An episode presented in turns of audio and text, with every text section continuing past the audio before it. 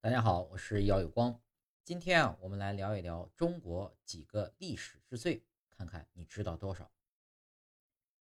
中国境内的最早人类是元谋人，距今呢约一百七十万年。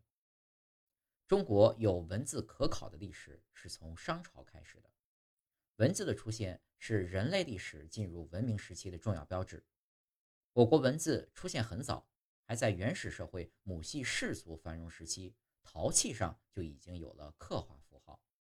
商朝的甲骨文已是相当成熟的文字。我们今天的文字就是从甲骨文发展来的。中国历史上最早的确切纪年始于公元前八四一年，也就是共和元年。中国历史上第一个奴隶制王朝夏朝，公元前二十一世纪。禹死后，他的儿子启利用以德的权势，杀死禹的继承人伯益，继承了禹位，从此世袭制代替了禅让制。中国历史上第一个统一的中央集权的封建国家是秦朝，秦始皇是第一个皇帝。中国历史上唯一的女皇武则天。春秋时期第一个霸主齐桓公。战国时期变法最彻底的是商鞅。中国道家学派的创始人，春秋时代的老子；儒家学派的创始人，春秋时代的孔子；墨家思想的创始人，战国时期的墨子。中国第一部诗歌总集《诗经》，中国保存下来的第一部完整历法，汉武帝时制定的《太初历》。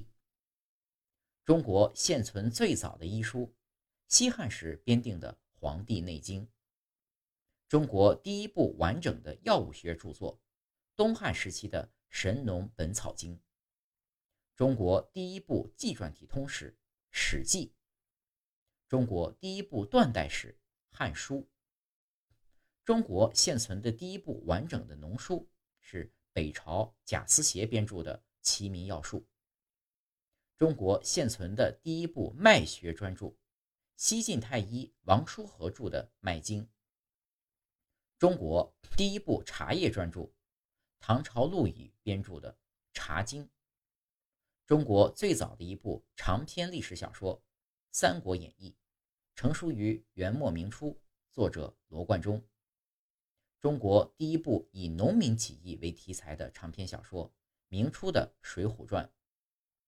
中国历史上第一次大规模的农民战争，秦朝的陈胜吴广起义；中国最早的资本主义萌芽，明朝中期江浙一带；元代来中国最著名的外国人，意大利旅行家马可·波罗；明朝末对中国影响最大的传教士，意大利的利玛窦；中俄双方签订的第一个边界条约《尼布楚条约》。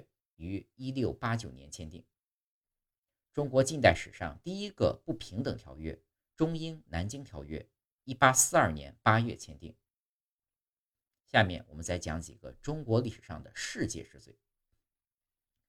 古书上关于夏朝时流星雨和日食的记载，是世界天文史上最早的记录。世界上关于哈雷彗星的最早记录为公元前六一三年七月。世界上最早的天文学著作，战国时期的《干石星经》。世界上第一次测量子午线长度的人，唐代僧一行。